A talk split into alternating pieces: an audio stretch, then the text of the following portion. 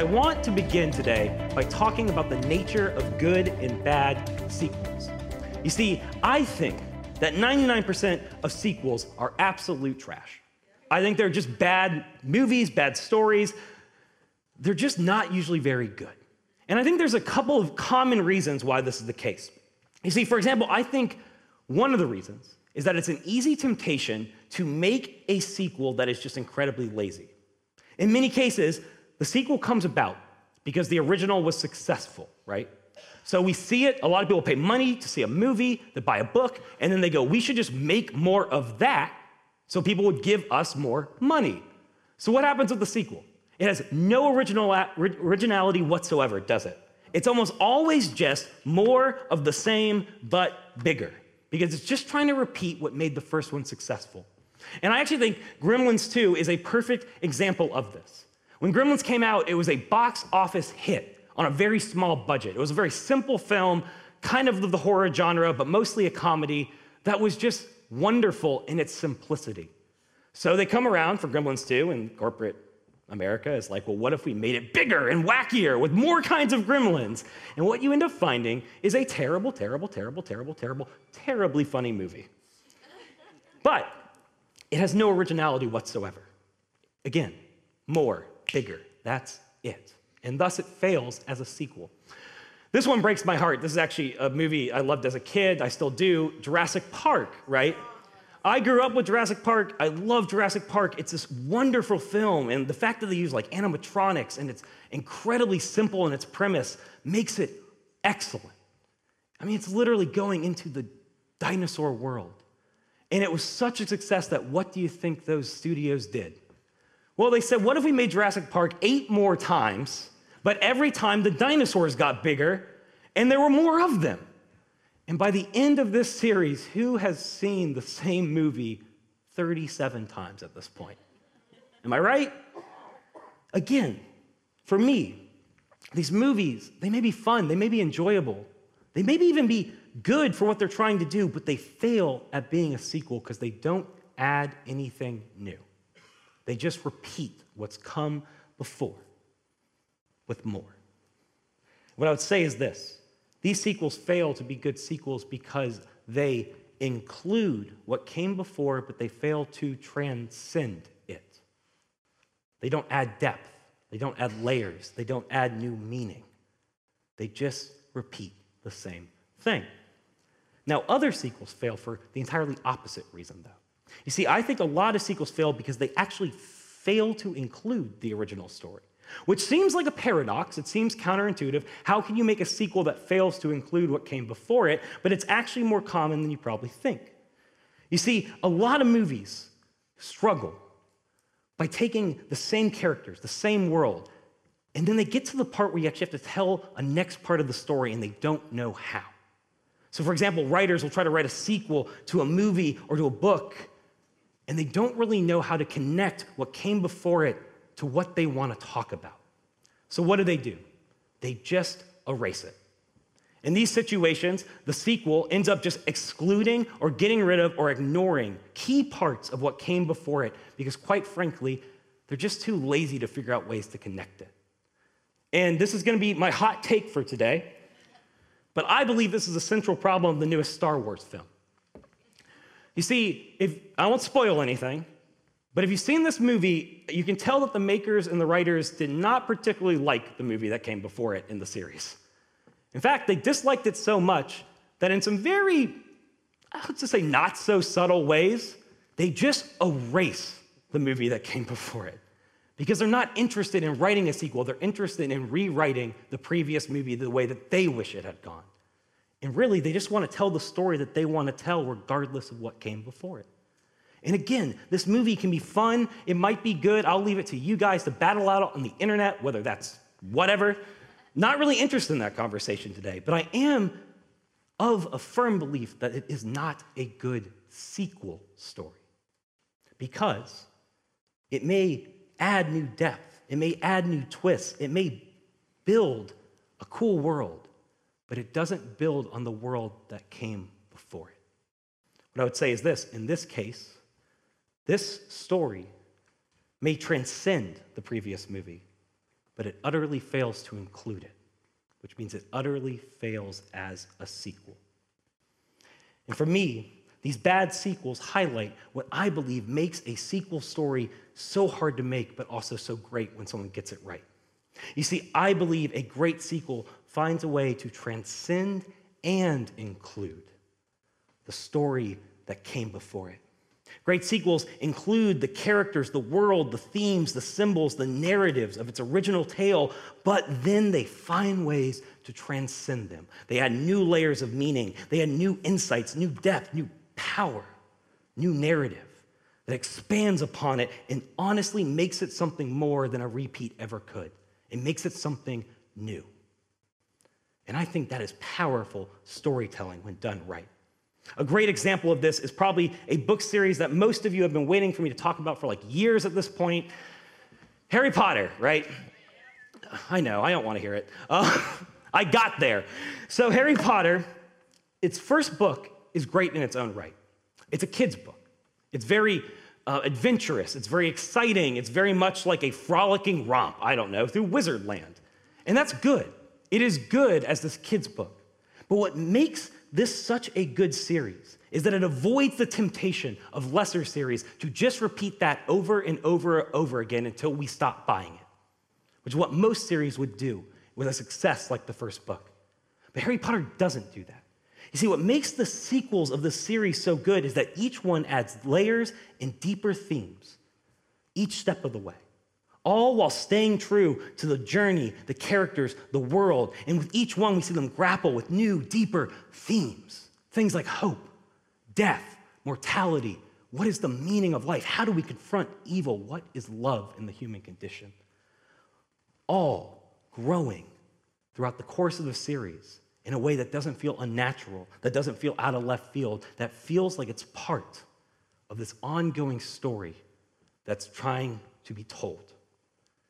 And I think that it means that by the end of it, you find a story that includes and transcends with each step of the way.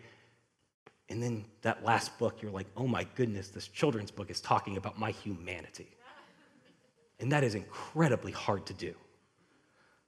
You see, the best sequels always include and transcend. I think of things like The Godfather 1 and 2.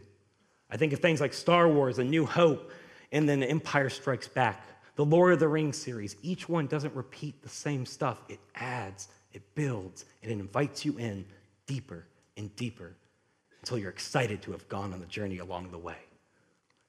And I bring this up because I think it sets the course for where we're going to go over the next few months as we head to Easter. You see, we are going to dive into this next series, God Part 2, where we're going to take a few months to go through the Gospel of Matthew, the first of four different biographical accounts of Jesus' life, death, and resurrection. These gospel or good news stories about who Jesus is and why he matters.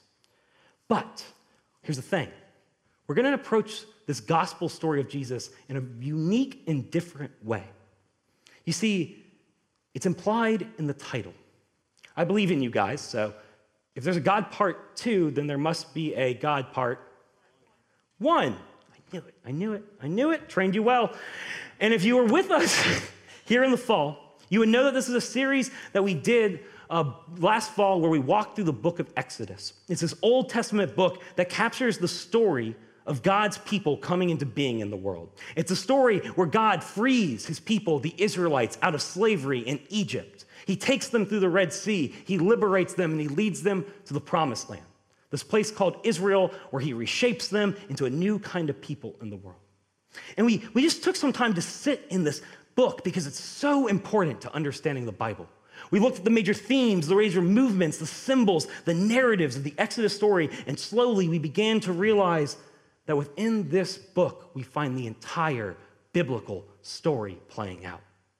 We realize that somehow within this Exodus story, we see themes that form the backbone for the entire biblical story of God. In fact, we came to realize that you can't hardly understand your Bible if you don't get the Exodus at the center of it. And now, we are going to move into part two of that story. You see, we are going to explore how the themes, movements, symbols, narratives of this Jesus story, this gospel story, is meant to be the perfect sequel to the Exodus story. We are going to approach the story of Jesus in the Gospel of Matthew with a new light, seeing it as one that includes, transcends, and even completes all that comes before it. A sequel story that announces a new chapter in the story of God defined by one crucial movement, a new exodus taking place right here, right now, through Jesus. And all I can say is that this journey of discovering who Jesus is and why he came in light of a new exodus has, I can't exaggerate this, has redefined how I engage the Bible. It's redefined how I engage why Jesus matters. It's redefined how I find myself in God's story, the story of liberation, the story of freedom, the story of Exodus. And y'all, I am just so excited to invite you to go on that journey with us. Does anyone want to find a new Exodus in the gospel stories this spring? Sure, I like that. That's very not hot nor cold, lukewarm. Just as a disclaimer though, before we dive in, if you missed the God Part 1 series in the fall, don't freak out. You're going to be fine. I'm going to make sure you can still follow along. Yeah, well, that's the next part. But if you are interested in catching up, if you're interested in maybe going through the series so you can have a little bit more of those light bulb moments as things overlap and things light up, I would just encourage you to get on our Vimeo site or get on our podcast you can go back last fall. It's called God Part One and catch up. But you don't have to, you'll be okay. Sound good? Yep. Sound good. So, to begin, I want to start with where Matthew starts. I want to start with the first two chapters of his gospel. And it covers Jesus' origin stories. You see, the first two chapters essentially set the foundation for the sequel that he's inviting us into. And I have good news because his sequel starts with a bang. It starts with the most exciting thing you can imagine. It starts with a genealogy. So, for those new to the Bible, a genealogy is essentially a family tree. It's just a list of names. Abraham had Isaac, Isaac had Jacob, and on and on and on. For 18 verses, Matthew starts off his exciting Exodus story of Jesus. And we're enthralled, right? Take us into that kingdom. No, it's just a list of names, right, that forms Jesus' family line. And Matthew begins, this is the genealogy of Jesus, and then starts with this guy, Abraham, and then goes all the way to Jesus' parents. This is really exciting stuff, I know. And while it may seem incredibly dull, I want to plant an idea in your mind. You see, if Matthew was setting out to capture the entire life of Jesus in writing, the gospel would be a very, very, very, very, very long book, wouldn't it? So anything in it has a choice behind it. He is including this for a reason. Matthew is not just trying to capture every detail you can remember about Jesus. He is trying to tell us a story that gets at who he is. And this genealogy at the start of it is a part of that. And with that in mind, what I would like you to think about is this. You see, when you study this genealogy of Jesus, what you're going to realize quickly is that it retells the entire biblical story so far. This genealogy is meant to retell the Old Testament in short form. And I want to show you what I mean. You can put five minutes on the clock. I'm going to retell the entire Bible right here, right now. So, the Old Testament begins with the creation account, right? God creates all things, and then he uniquely creates human beings in his image. What does that mean? It means that human beings were created to reflect their creator and how they exist in his creation. They work alongside him, they care for it, they care for each other, they live in perfect harmony as reflections of their Creator Father. How do human beings do at that? Pass or fail? Fail. They don't do too great. Someone said pass. I'll catch you up. They don't do too good. They reject this purpose. They decide to go their own way. They try to redetermine what it means to do good and evil, which is essentially this broken relationship between God, between each other, and between their creation. They start harming each other for power. They start using their creation for their own purposes. They separate themselves from God because they want to build their own kingdom. And the biblical story sets out from this moment with this word called sin. And sin is a scary church word, and we often always think of it as moral failure. But it's not necessarily just saying moral failure. See, what sin really means is to fail at a purpose, to fail at a goal So, in other words, human beings were created to reflect God in their creation, to live in union with each other, with the world, with their Father, and they fall short because they reject that purpose. And what we see is that sin leads humanity just to make a mess of the place. Do I need to convince anyone of that? No. And the rest of the Old Testament is about God setting out to deal with this problem.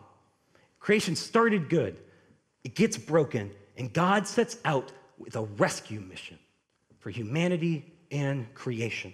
The Old Testament story shows the story of God essentially first calling a small pocket of people, and then through them, through renewing them, through returning them to their true humanity, their true purpose as image bearers of God, he begins to make them a conduit for bringing in all the other people of the world and eventually his whole creation.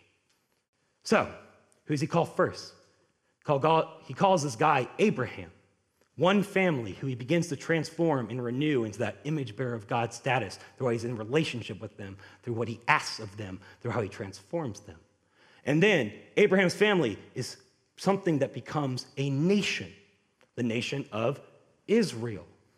God begins to work through this nation, a bigger group of humans, a bigger pocket of renewed humanity in the midst of creation, this conduit for his purposes in the world. How does Israel do at reflecting their creator to all the other peoples of the world? Pass or fail? Fail. You guys are picking it up. I like that. Israel falls short of this calling. They seek other gods, and ultimately they start coming into conflict with the empires that surround them, the people that they're supposed to be bringing in to what God's doing. They miss their purpose, and they end up picking a fight with an empire far bigger than themselves, the Babylonian Empire, who crushes them. And Israel is essentially taken into this thing called exile, which is that means they're taken from the promised land, the home that God gave them, into Babylon as slaves. And then the Old Testament just ends. It just ends in limbo. It's a story without a finish. Literally, we are following this rescue plan, and then boom, off the rails, and it stops. And we are left wondering what's going to happen next? It's the ultimate cliffhanger ender. It just ends with God saying, One day I'm going to act decisively to complete this story I've been writing. Boom, that's it. And all of that story from Abraham to the exile is captured in this genealogy that Matthew uses to start his gospel story. This list of generations of God's people leading up to Jesus' birth, it is essentially the beginning of a Star Wars film a long, long time ago in a galaxy far away. This happened, this happened, this happened. You're caught up with the story so far. So, what is Matthew doing by starting his gospel in this way? He is retelling this unfinished story of God's rescue plan, and then he lays out a series of Jesus' origin stories, and he lets you decide what that means. In other words, what I think Matthew is doing is powerful. He is setting up the entire story of God, culminating in this moment culminating in a true sequel to the story so far, the Old Testament story, one that includes, transcends, and completes all that's come before. And y'all bear with me because I am about to geek out. The rest of this Sunday is going to be like Nerd Mike 2000 because this is awesome. You see, this origin story of Jesus that follows this genealogy begins with something that we've come to know as the virgin birth in Christian tradition. All of you have probably heard about it around Christmas time. It begins in verse 18, right after this section ends. This is how the birth of Jesus, the Messiah, came about. His mother, Mary, was pledged to be married to Joseph, but before they came together, she was found to be pregnant through the Holy Spirit. So, let's call a spade a spade. This is, quite frankly, a weird story, right? There's a poor, unwed Jewish teenager who becomes pregnant through the Holy Spirit. And that's how God's rescue plan conclusion is going to start off. We'll touch on that another day, but it's weird, right? And I think a lot of us hear the virgin birth story and we just assume that all it means is that, oh my goodness, Jesus is such a miraculous guy.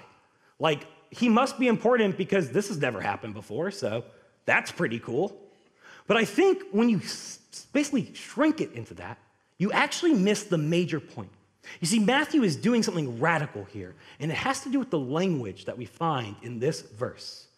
For there are tons of stories in the ancient Roman world, the ancient Greek world, about gods coming down and having sex with mortals, right? Stories about making a weird Hercules guy who's half god, half man. The language in this verse is not sexual.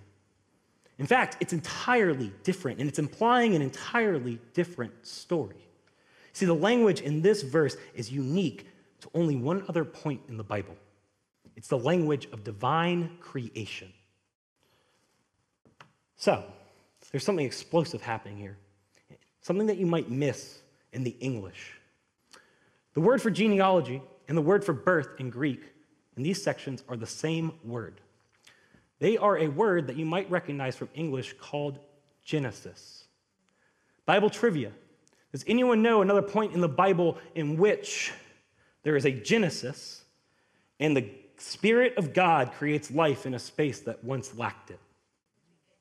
Oh, the first page of the Bible. So, the very first book of the Bible is Genesis. In the very first verse, we find the story of God speaking into existence our entire universe, where it once was empty. It begins in Genesis 1. In the beginning, God created the heavens, the earth, everything. Now the earth was formless and empty. Darkness was over the surface of the deep. And the what? The Spirit of God was hovering over the waters, this emptiness. And God said, Let there be light. And there was light.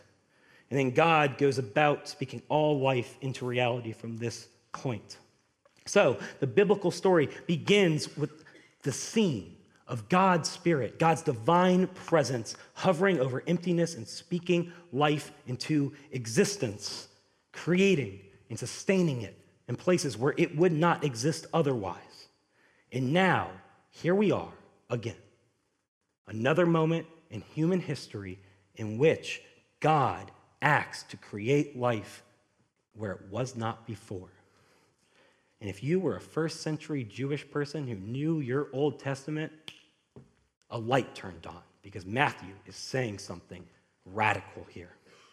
Like the Old Testament story, the one that's been building up to this moment, this sequel begins with a Genesis story. But in this Genesis story, we may find the same kind of divine action taking place, but it's not creating the universe, it's creating a person, a baby in the womb of this poor, pregnant Jewish teenager.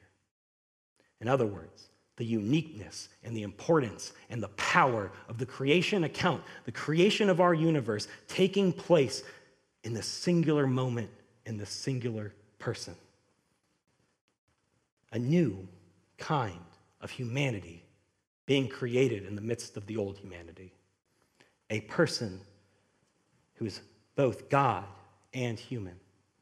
A person that we could say is God made flesh, crashing into our creation right here, right now.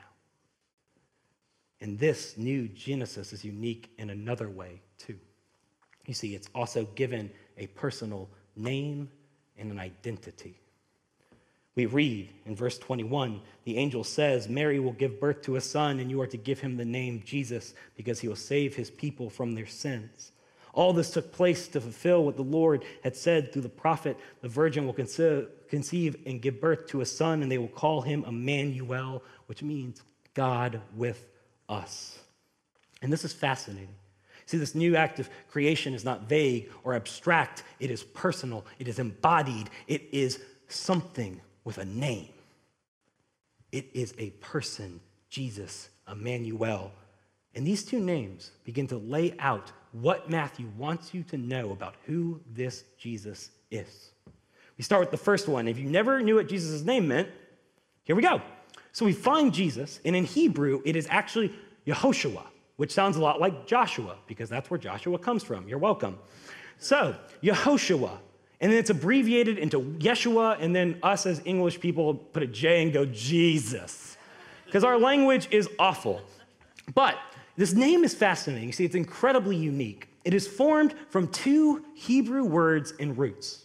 The first one is Yahweh, the divine name of God, which comes from the Exodus.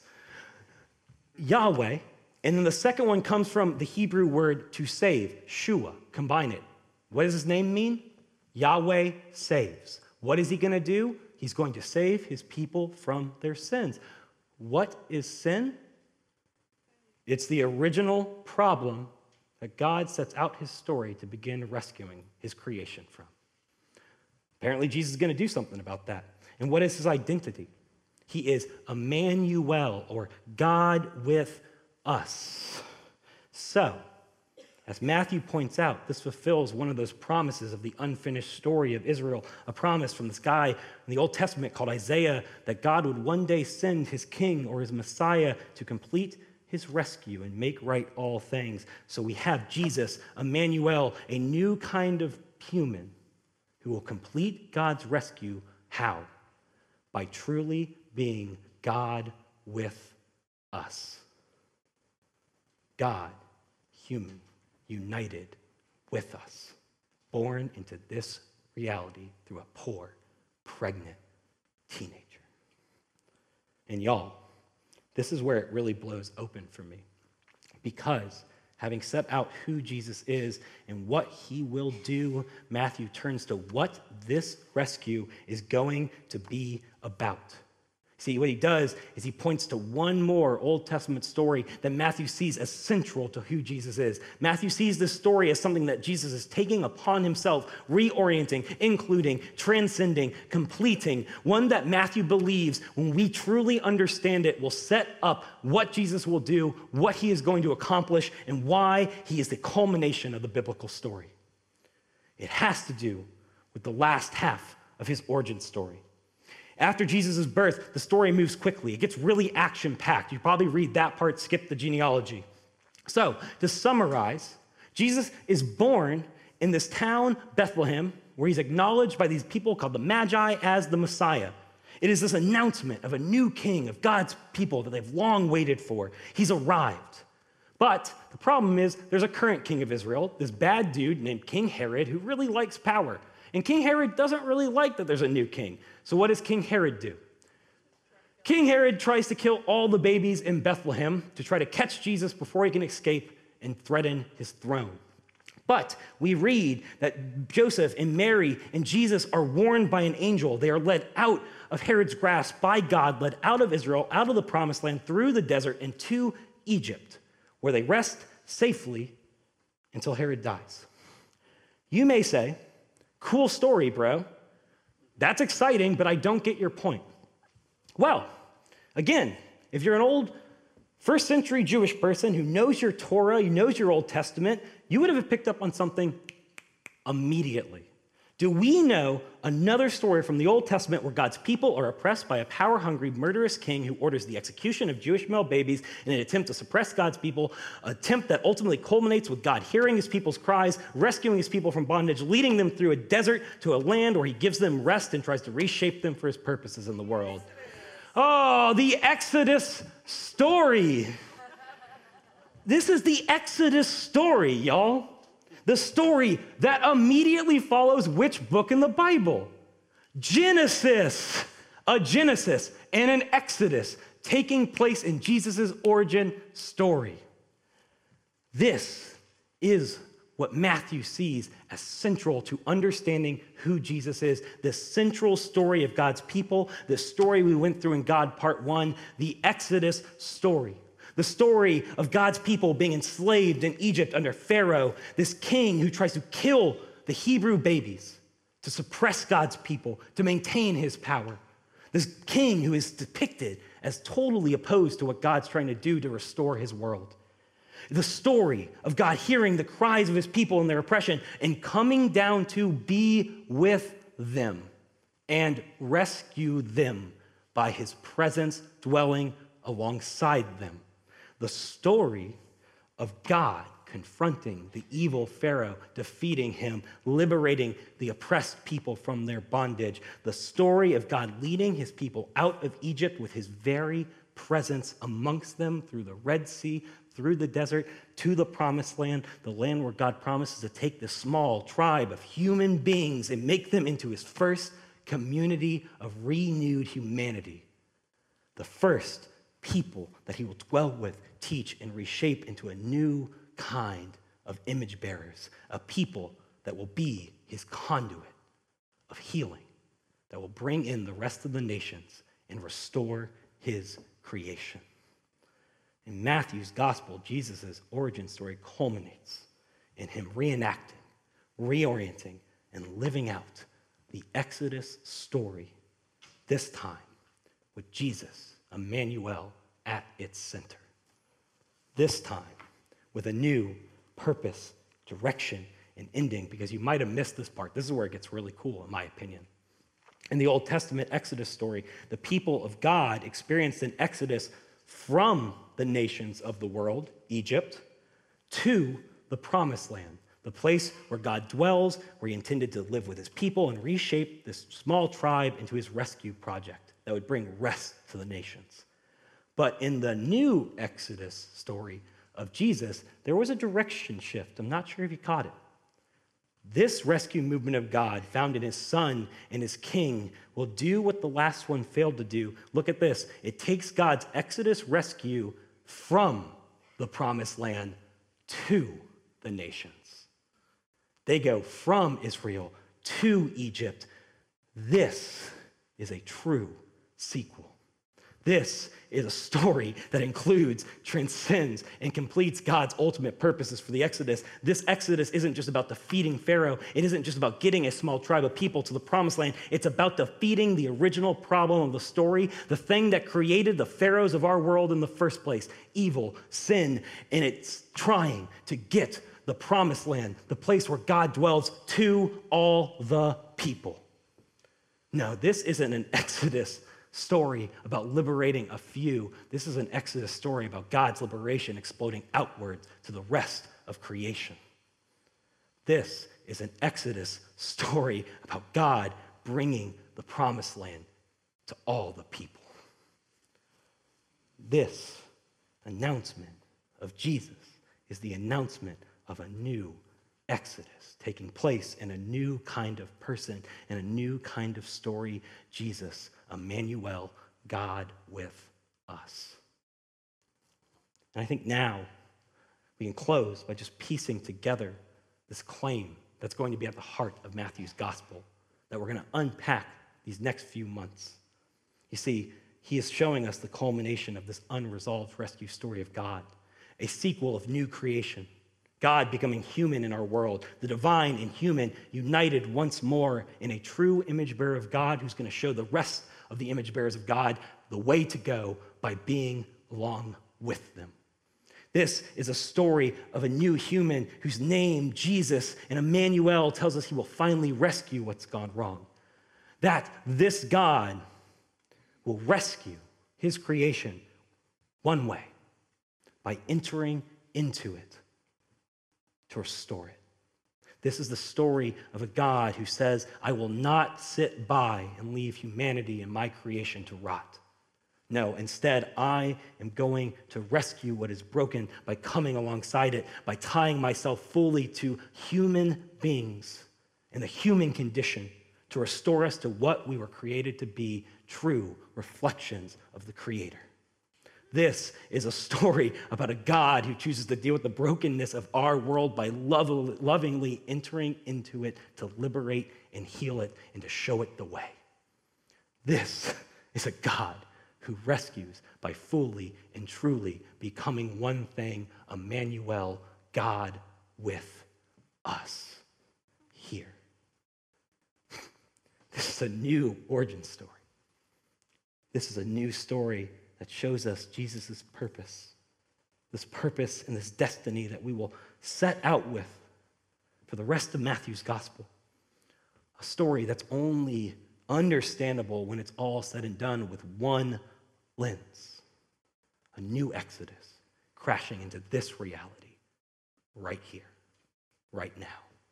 A new exodus that truly and completely defeats what was wrong and sets the prisoners free.